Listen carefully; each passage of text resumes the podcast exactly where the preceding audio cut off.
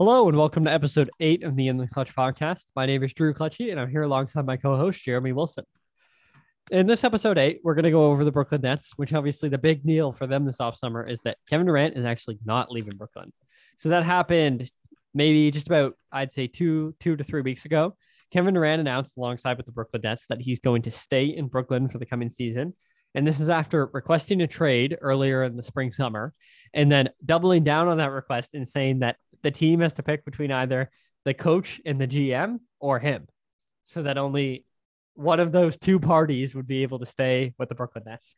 So ultimately, Brooklyn was asking a king's ransom for Kevin Durant in the trade market based on what they saw Rudy Gobert go for early in the offseason.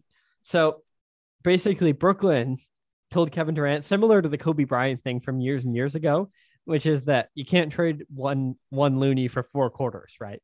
So they're not willing to trade Kevin Durant unless they get an A+ package. Teams like the Raptors, amongst other teams, the Raptors and who else was in the Kevin Durant sweepstakes? I just focus on the Raptors as a Raptor fan.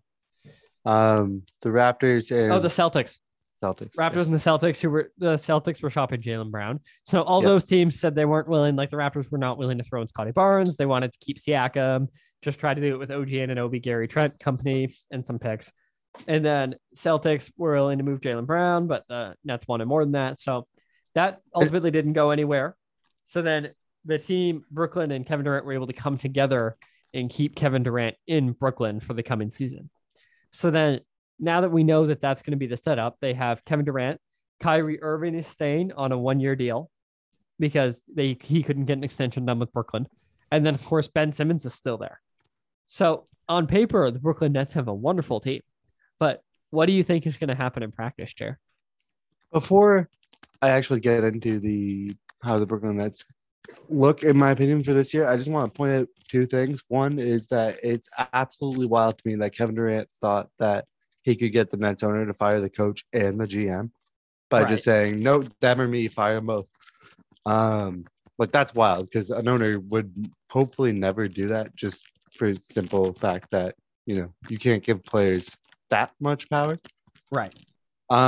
Secondly, yes, the Celtics offered Jaylen Brown among a couple other role players and a couple draft picks, I believe, for Kevin Durant, and the Nets said, no, we want Jason Tatum and Jaylen Brown. Right. And I don't know what the Nets are smoking, but I don't know exactly. If you want to get high, there were so many. Like the initial request from Toronto was like Scotty Barnes, Siakam, and OG Anunoby and somebody else. Like it was, and Gary Trent, I think. Like it was insane. Yeah. So the Nets were wild in a little bit. One thing I wonder about, I can't imagine that Kevin Durant's happy to be staying. Well, I think the trade market just wasn't there and he was forced into something he didn't want to do. So I don't know how you go back and face, first of all, your teammates that you just said, hey, get me out of here. I don't want to play with these guys. Second of all, how do you work with Steve Nash? Well, how does Steve Nash coach a guy who just demanded that he gets fired? I thought about that, of course, initially when it happened.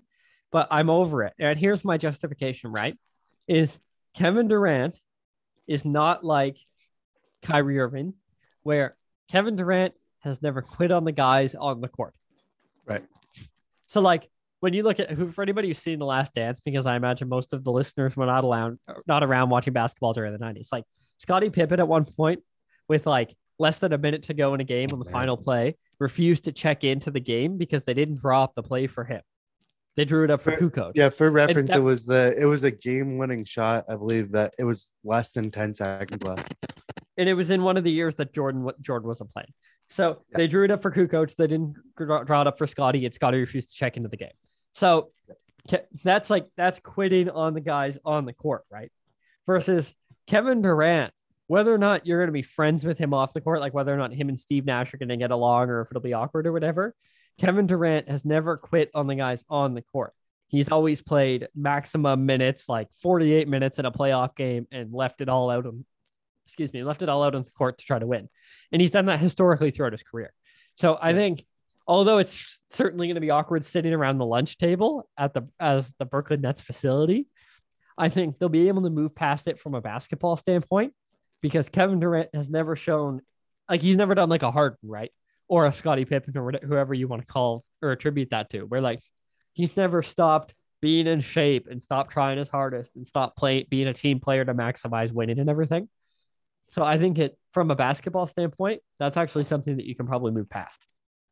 Right. And I'm sure all the players still have a great deal of respect for him as a basketball player. And just, yeah, like you said, he's never quit on them. I just like after Kyrie resigned, he was like, no, I still don't want to be here. And to go back to Kyrie, like, are they still close like they were before? Like, it's not really about the guys feeling that he's quit on them, more so that like you need some level of team chemistry to compete for a championship. And I don't know if you can have that with the Brooklyn Nets with Kyrie, Kevin Durant, and Ben Simmons, who's all over the place all the time. I think the interesting thing to me and what it'll ultimately come down to, which for the record, I don't think Brooklyn is going to win a championship, because I agree that you have to have a level of cohesiveness as a team together. And then also the fact that like they just don't, the health of these guys, like Kyrie Irving's never played more than like 70 something games or whatever. So there's going to be a lot of issues, and I don't think they'll be able to bring it together to win a championship, even though they brought in TJ Warren and they brought in a couple other pieces. They lost Bruce Brown, which I think is like a notably important piece to lose because he played a lot of great minutes for them.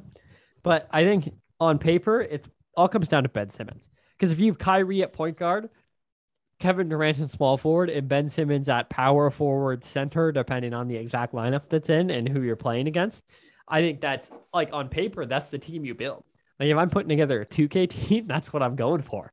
I'm going to put Ben Simmons at the 5, and you're going to have him guarding guys like Draymond Green and stuff like that. Or he can guard the lead forward on the other team, like LeBron.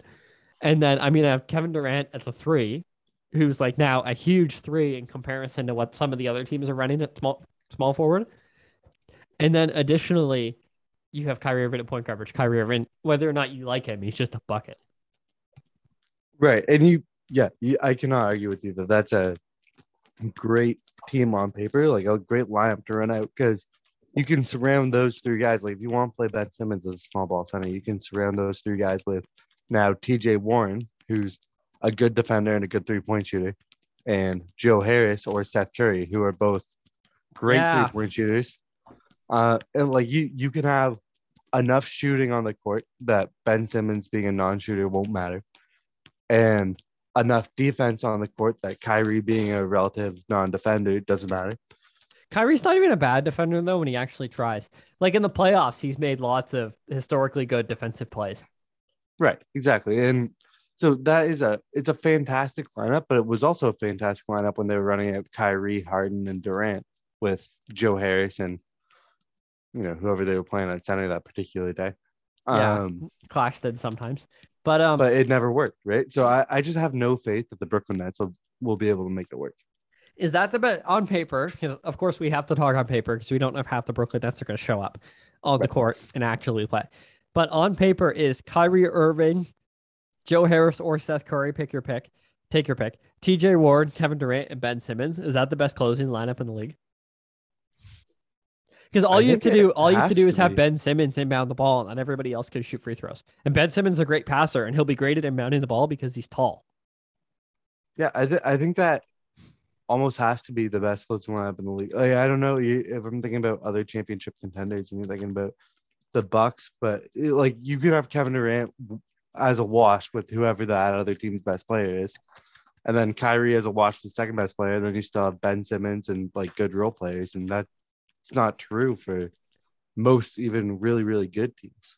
Well, and as we know, like small ball is really popular right now as a closing lineup because you get the shooting out there, right? Right. So a lot of teams you will see like it's the same thing with the Lakers, how Anthony Davis hates playing center. So they have like Anthony Davis at power forward the entire game. But when it really comes down to a closing lineup, AD plays the 5, right? Which is only kind of small ball because AD is also 7 feet tall. But it's the same thing. Like Draymond Green will normally play the 5 when they need a closing lineup out there. So that's really popular right now. And that'll obviously work really well for them because Ben Simmons can play the five, and Kevin Durant has played the five a couple times last season, which obviously now he won't have to because Ben Simmons is down there. So I think another closing lineup that would stand out to me to rival that is you could have John Wall, Norman Powell, Paul George, Kawhi, and like Marcus Morris Sr. playing the five, maybe, who's also a great 3-point shooter from the corners. Right. Or Nicholas Batum playing the five, which he did a few times last year, or Robert Covington playing the five. Yeah. That I feel like that lineup is heavily like we know what we're going to get basically from players like Joe Harris, Seth Curry. Right. And I have no idea what John Wall is going to do. And John Wall might go back to being a really good version of himself, similar to what he was in Washington. I just really haven't seen him play in a couple of years.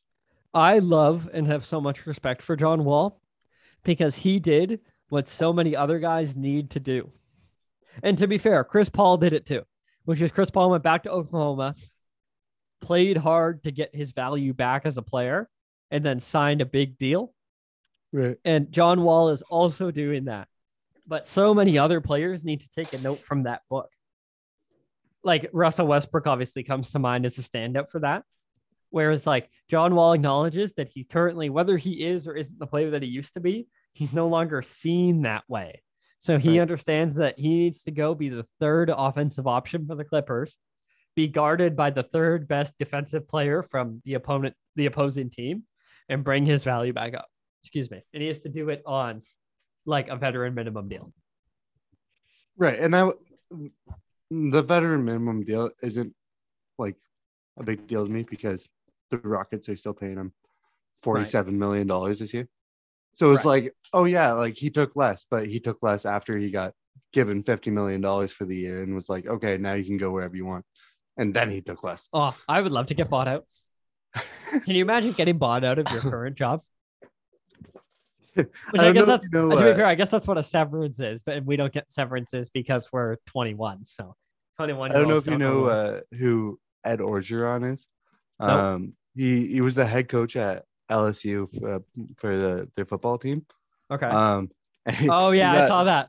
Yeah, he got fired this recent year, and he was saying that he was talking about the conversation he had with the athletic director who fired him, and the athletic director was like, "You got $17 million left on your contract, and we're going to give it to you." And he said, "Well, when do you want me to leave, and what door do you want me out of?" Yeah, exactly. And it's hard. I can't say for sure that I'd take that approach, obviously, because it's bigger and harder in the moment when it's happening to you. Right. But that's certainly on paper how I feel I would take that. It's like, all right, yeah. Oh, no, $47 million. Okay. Think about how much money we could put into the podcast if I just got paid out that. Yeah, if anybody wants to donate $47 million, we would grow exponentially. Yeah, and yeah, we'd be able to do it full time. We'd be a lot better off. So yeah, if anybody, we're looking for sponsorships in the clutch. Minimum donation, 20 mil. And then we'll give you a 30-second ad read right at the start of the episode. Yeah, and that is worth that 20 million right there. So. Yeah, exactly, for all of our viewership. But yeah, so that's kind of the thing with the Brooklyn Nets is going back to what this episode's actually about before we go on some giant side tangent, which we tend to do.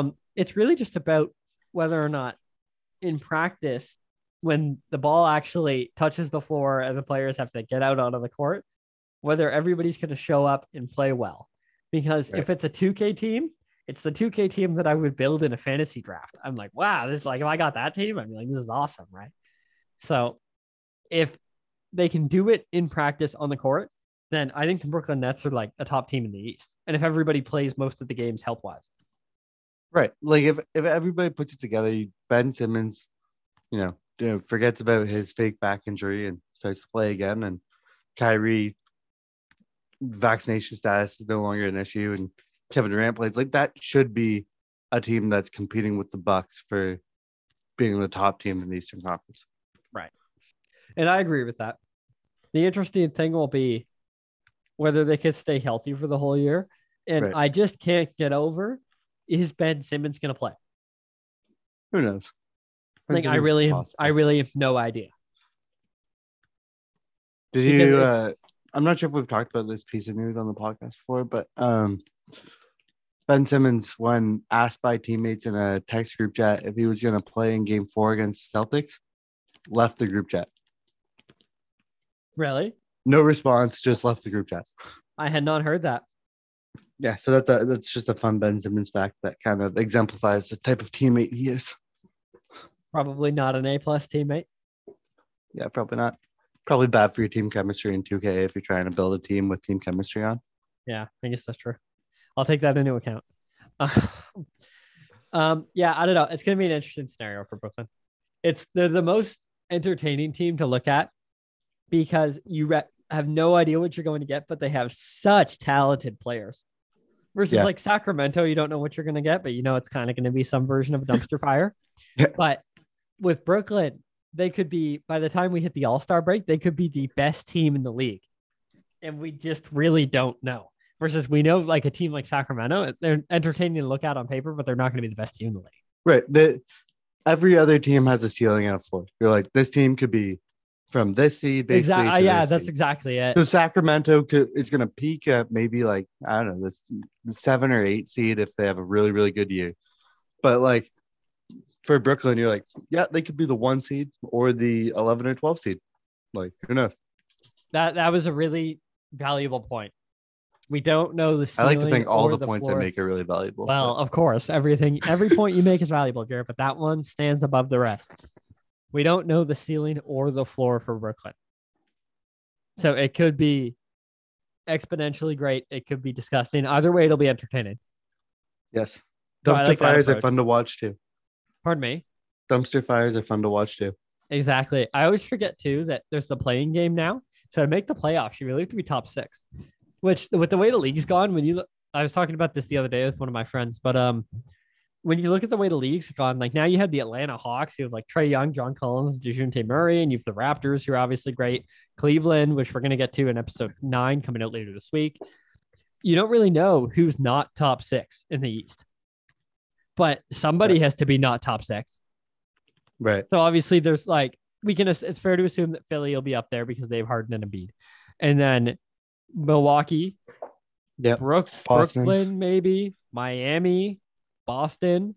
That's already 5, and then Cleveland, Atlanta, Toronto. So when you're looking at it, it's like we don't really know who isn't in the top 6 now versus the top 8. We normally had a better idea of who was going to fall out, right? Right. So that's kind of the thing is like, what do you define now as a dumpster fire for a lot of teams? Because it's like, you can already not make the playoffs because you're not top 6, and then you lose a couple playing games. Well, I feel like if you lose a couple playing games, you probably weren't good enough to be a playoff team anyway. Which that's fair. And for the record, I also didn't mention Chicago, who was top 6 last year. Yeah, and Chicago is also a team where you're like, they're pretty good, but you never know how good they can actually be. They need to be healthy for a whole year. Just Lonzo, Vooch, DeRozan, Zach LaVine, and Pat Williams is really good. But if they're all healthy and play well, and if DeRozan doesn't fall off as he's gotten older, which last year he had one of the better seasons of his career, but he needs to stay an elite player, and that'll be one of the major keys for them. Yeah, agreed. So that's all we have for episode 8 of season 2 of the In the Clinch podcast. We'd like to thank you for listening, and we'll see you next time in episode 9.